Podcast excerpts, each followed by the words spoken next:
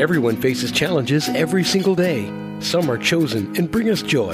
Some are given to us and bring struggle or pain. Whether the diagnosis of an illness, the news of a friend's death, the loss of a job, or a bike accident, we may be asked to step up to face issues that demand courage and perseverance. Hurt is just one of the many aspects of full lives. Each week on this show, ACT Taking Hurt to Hope Dr. Joanne Dahl helps us understand how we can use acceptance and commitment therapy to learn to accept what we cannot change and move forward into a valued life. Now, here's your host, Dr. Joanne Dahl. Welcome to ACT Taking Hurt to Hope. Today we're going to talk about a new book that's just been released called ACT and RFT in Relationships it is authored by myself, Ian Stewart, Christopher Martell, and Jonathan Kaplan. We're going to do a program today about this book and how to keep healthy, vital relationships, more specifically, romantic relationships or intimate relationships. I'd like to start off just by giving you some statistics um, on what happens when you don't maintain healthy relationships. Some statistics on divorce. Uh, in the past 20 years, the divorce rate has increased over 50% among baby boomers. And more and more adults are staying single. And according to analysis on the census data conducted, conducted at Bowling Green State University in Ohio, divorce numbers have, will continue to rise. Baby boomers that remain unmarried are five times more likely to live in poverty compared to those that are married. Uh, on the average, the first marriages that end in divorce last about eight years. And of the first marriages for those women from 1950, who got married from 1955 to 1959, about 79% marked their 15th anniversary as compared to only 57% for women who've been married for the first time from 1985 to 1989. Uh, the effects of divorce are quite dramatic. Um, according to the a new paper published in the Journal of Men's Health, divorce can take great mental and physical toll on men. Specifically, divorced and unmarried men have higher rates of mortality and are prone to substance abuse and depression than are married men.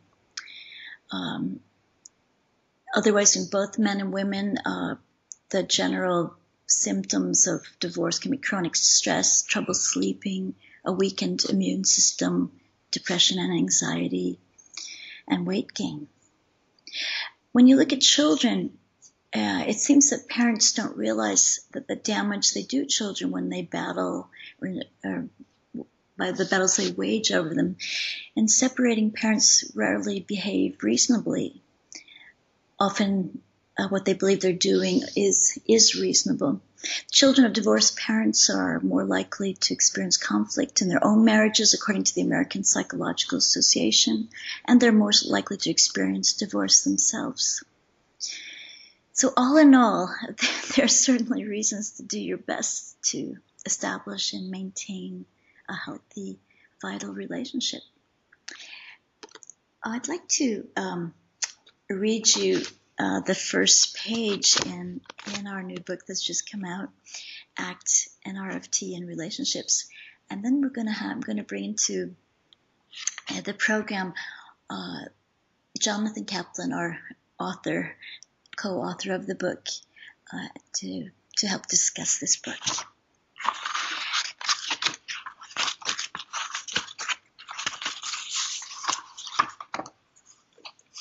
Romantic love is a meaningful experience for countless human beings. It can bring great joy, but it also can bring immense pain and suffering.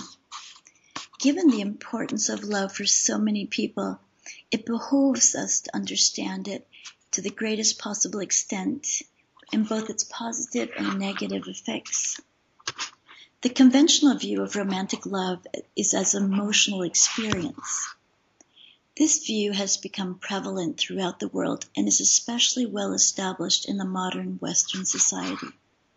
In many cultures, love in this sense, rather than duty or social standing, has become the predominant reason for people to establish long-term committed relationships. To date, psychological research has well has focused typically on the emotional aspects of love, which are sometimes conflated with cognitions and behaviors. Given that the field of psychology has been dominated by a focus on love as an emotion, we propose a different perspective.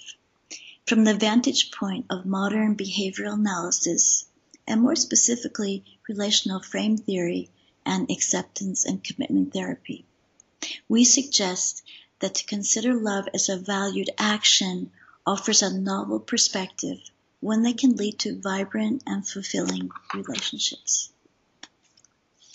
So I'm going to welcome you, Jonathan. Hi, Joanne. Thanks so much for having me.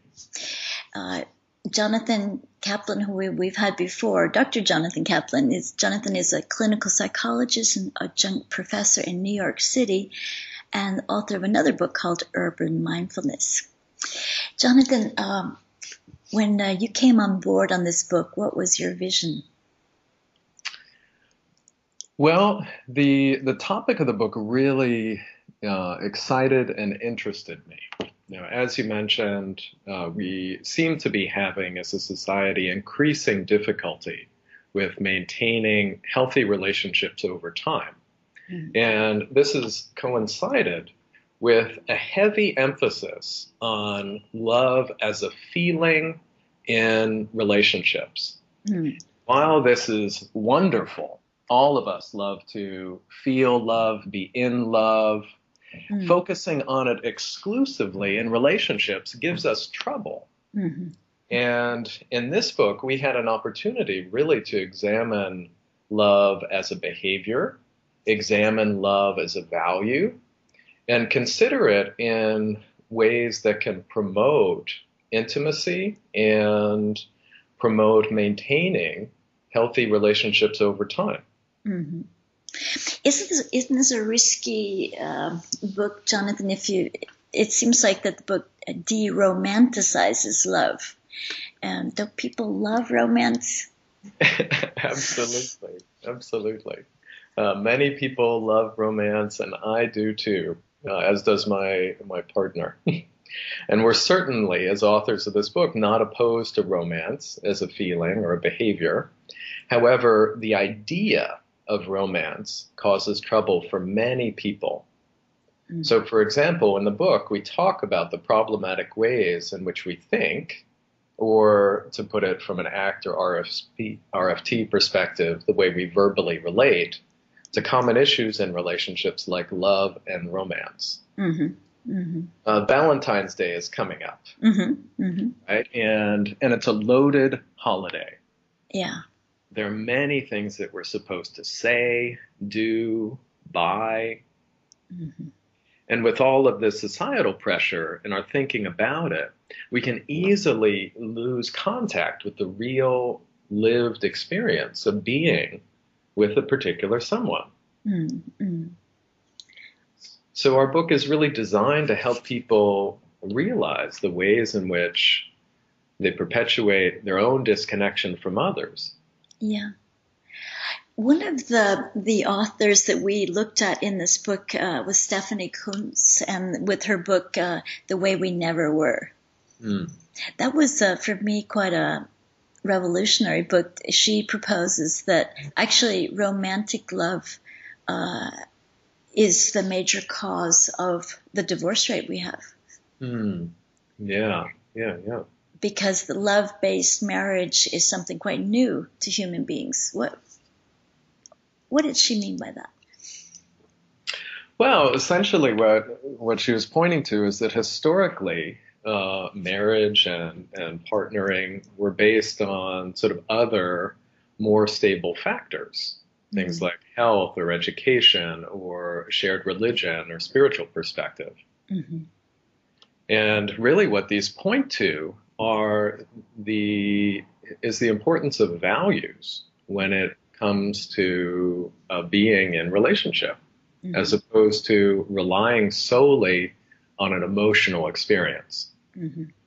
So this would this might look like uh, I remember her documentation from the 1850s where uh, critics uh, talked about love-based marriage, and they said, well, if you if we're going to uh, rely on or uh, have established something so important as the institution of partnership and family on an emotion of being in love or not being in love, what's going to happen the day you fall out of love? Mm-hmm. Absolutely, absolutely, and and we hear this happen all the time. You know, there's it's common for folks to say, "No, I love this person, but I'm not in love with this person." Yeah. Jonathan, you're um, a couples therapist in New York City. How common is that that people uh, would would use that as a cause of leaving a relationship that they fell out of love? Uh, I'd say it's it's fairly common. Uh, not only the the absence of that initial passionate kind of excitement. Mm-hmm. Unfortunately, when it's when it's missing, people can also seek it elsewhere, mm-hmm. and and this is where uh, it can lead to sort of infidelities in a relationship, sort of seeking uh, love outside of of a partnership or marriage. Mm-hmm. Yeah. We uh, we talked about this in the book. Um, we were talking about love filling a, a void. Uh, could you explain that? Uh, sure, sure. Well, the we we can relate to love in relationship um, as a feeling, and in particular as a as a feeling that we receive from someone else. Mm-hmm. So, so in other words, we're really operating from uh, a state of deficiency where mm-hmm. we're not complete, we're not whole. We really sort of tell ourselves that we need love or we need to be loved mm-hmm. in order to uh, sort of be in a relationship or even be in the world in a mm-hmm. healthy way. Mm-hmm. That sounds um, something close to narcissism. If you think if um, if um, if I have a need to be loved, then who am I in love with? indeed, indeed. um, and it it really undermines our our own ability to act in loving ways towards other people, uh, to act in loving ways towards ourselves. Mm-hmm because we're we're so hooked, we're so dependent on receiving that love from elsewhere. Wouldn't that also be almost like in a drug dependency? uh, I haven't thought about it. um, the I, I could see that. I could see that sort of jonesing for love and, and needing to get our fix. Really, mm-hmm. sort of craving that uh, something that's outside of ourselves. Really being addicted to it. Mm-hmm. And and here the addiction is to is basically towards an awesome feeling. Mm-hmm. mm-hmm. That experience of excitement, joy, delight, uh, and love is amazing, amazing. So who wouldn't want to to feel that? Yeah, yeah. Um, you know, I I thought about that that you um, we also bring up in the book. Uh, when you feel you've lost that, um, you know, I know that you, Jonathan, uh, are interested in mindfulness and meditation, as I am as well. And um, one of my thoughts was that um, we, one of the things that happens that degenerates a relationship is when we start stereotyping each other. You could say, John, Jonathan, he's like that, and you know, and I'm like this, and and um, we, and of course, then, then things get a little boring because we have um, tried. To, we, we, are predicting the other person's behavior, but in in reality, uh, we are infinitely more complex than we mm. think we are. So, so actually, you could the person you left in the morning is not the same person you go home to at night, uh, and and you could spend the rest of your life exploring your own complexity and your partner's complexity, right? Absolutely, absolutely. And we're perpetually changing from moment to moment, mm-hmm. uh, as are our partners. Mm-hmm. And yet, uh, as you point out, we we often relate to each other you know, uh, based on what we think of the of ourselves, or we relate to our partner in the way that we think of the other person. Mm-hmm. All this can be helpful in sort of a shorthand kind of way. As you point out, what it does is it really cuts us off from experiencing variety within ourselves, experiencing variety within another person. Right. So you really, if you if you felt things were getting uh, maybe a little boring, instead of uh, infidelity or looking somewhere else, you actually have a wealth of resource uh, in in your relationship. Right, right, right. And as you're pointing out, Joanne, like there's this opportunity to to really reconnect in a way that's viscerally tied to our experiencing of another person, right? And even experiencing our own selves in relationship. Mm-hmm. Mm-hmm. So, so in the book, for example, we talk uh, about one of the barriers to intimacy as being uh, something technically referred to as fusion with self as content. Mm-hmm. Mm-hmm. Explain that. Well, well, essentially, uh, what that means is that uh, when we think about ourselves in particular ways, we get very tied to these self perceptions in ways that uh, prevent us from experiencing the real world as it unfolds. And we can do the same thing in terms of uh, fusion with other as content, if you will. Mm-hmm. Uh, you know, these beliefs that we have about our partners. Mm-hmm. Mm-hmm. So it would be two stereotype pictures meet each other. And do you think that the reason we do that is because we, we are establishing some sort of illusion of, of security and predictability? I think so. I think so. Um, no, I I believe that one of the the reasons that we do that is is in some ways it's protective. Mm-hmm. Um, that you know, in relating to each other in this way, uh, we don't necessarily open ourselves up to experiencing another person, which can, when we do that, prompt us to feel very vulnerable. Mm, yeah. And yet, if we sort of stay safely behind these categories, these stereotypes, then we're not as emotionally open and we're not as uh, likely to get hurt emotionally. Mm-hmm.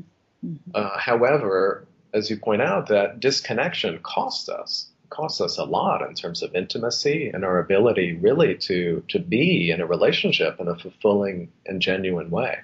Yeah, if you think about it in that way, uh, I don't know you as a if you as a therapist see people have gotten married several times and then discover uh, that actually that that, that pattern is repeated. Mm. That uh, if if you learn to take care of your own emotions. And this is the second part of the book is about, you know, what you, we can do about it. And I think there's a, uh, it's a section called uh, relationships and psychological flexibility. Mm. And it was, I think we wrote this. For most people, establishing and maintaining long-term intimate relationship is indeed a delicate and complex undertaking. And for some, intimate relationships may in fact present the greatest challenge in life. Love and intimacy create a context for the full spectrum of emotion from euphoric highs to depth of sorrow in which emotions can change from one minute to the next. In this context, we see people's best and worst behavior patterns. What what what does um, the book offer in this uh, for this enormous challenge? Well, the, the book offers a few things. I mean, first of all, it really normalizes this experience of being in a relationship. So we don't suggest that relationships should be wonderful all the time. Uh, nor nor are we preaching doom and gloom and proclaiming that you know all relationships are doomed to fail. But instead, uh, we really note that relationships can be exciting and stressful mm-hmm. which is all the more reason not to overemphasize our emotional experiences uh, in relationships. Mm-hmm. In addition, our book invites the reader to explore what intimacy means for him or her in the context of a romantic relationship. Mm-hmm. And more pointedly, how how one can act in ways that promote such intimacy. Mm-hmm. So it's no longer a matter of really being on the receiving end of our partner's behaviors or you know, their emotional states, nor are we at the whim of, of simply what we feel. Mm-hmm. But really, there's an opportunity here for us to have agency with how we want to be in the relationship. Mm-hmm. mm-hmm. And I think our book really encourages people to articulate what that is. Right? If, if intimacy is important to us as a value, how do we establish that? How do we promote that? Mm-hmm. Uh, in the beginning of the book, it says that the book is not a prescription of how to keep intimacy, but um, is it possible, Jonathan, um, now that we're getting towards the end of the program, uh, to pick out a re- recipe to how to maintain vitality in a relationship? Uh, I think the discerning reader can find a few things. Yeah. um, so, so for example, um, uh, you know, one thing is to notice what your mind is telling you about yourself, your partner, and your relationship, and really to be on the lookout for times when you're, you know, as we would call it, fused with or or rigidly believing the content of what coming of what's coming to mind. Mm-hmm. So even regardless of the truthfulness of mm-hmm. such thoughts, they mm-hmm. often really get in the way of being with another person in ways characterized by presence, openness, curiosity, love, even. Mm-hmm. Uh, in addition, we we need to be aware of topics or emotions or internal experiences that that we're avoiding, especially when we're with our partner. Mm-hmm. Often, we don't want to feel uh, what we would consider to be "quote unquote" negative emotions, like feeling scared, sad, or vulnerable with another person. So we'll resort to all sorts of ways to make sure that we don't. Mm-hmm. Mm-hmm. And unfortunately, these desperate attempts to feel good in the relationship also can act as barriers to intimacy and genuineness. Do you have an example of that? What that type of things would be that uh, how you would avoid? Yeah, absolutely. I see this a lot uh, when I work with couples. Is that oftentimes there's there's something that the partner wants in the relationship, but is scared of of the other partner's disapproval. Mm-hmm. So, you know, for example, it might be that one partner wants some more space in the relationship and you know in in putting that out there in some ways is scared that the other other person is going to get mad mm-hmm.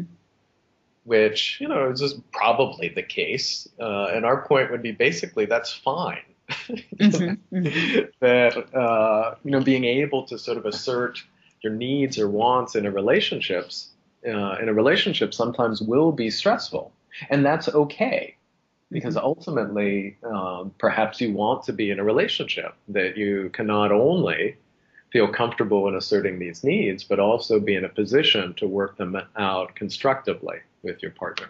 Mm-hmm. Okay, so so I interrupt you. The the um, the first was uh, noticing what your mind is telling you.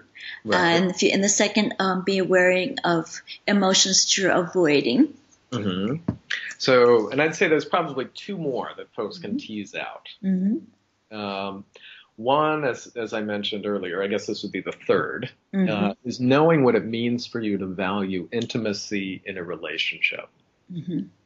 Uh, what can you do that moves you in a direction towards intimacy with your partner? What are you willing to do? Really giving some active consideration to um, the kinds of things, the kinds of behaviors that allow you to be more engaged uh, with within your relationship. Mm-hmm. Mm-hmm. And uh, the fourth one you know, in in the book, we also suggest considering the roles of compassion and self-compassion in your relationship. Mm-hmm. And and here, if these are important values for you, then you can explore the degree to which you're pursuing them. Mm-hmm. Mm-hmm. Asking yourself, how have you cared for your partner today? Mm-hmm. Uh, asking yourself how you've cared for yourself. Perhaps by engaging with your own difficulties in ways that are self validating and loving. It seems if, if a person could do that, they would be net, uh, less likely to look for filling the void. Mm-hmm. Absolutely. Absolutely. Jonathan, uh, we've come to the end of the program. What, who do you think um, should read this book? Everyone. uh, I guess I could say every, anyone who wants to be in a in a healthy, intimate, loving relationship. But I, I suspect that would be most of us. yeah.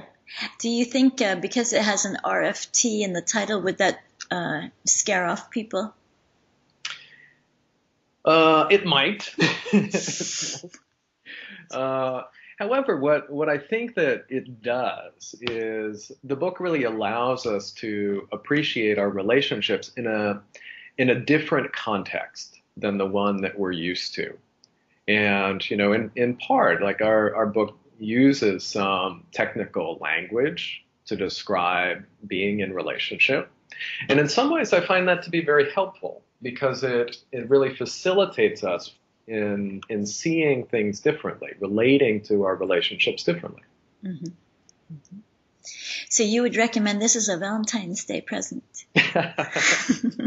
yes, yes, yes. Uh, absolutely. Make a wonderful Valentine's Day present um, and notice what your mind is telling you about that.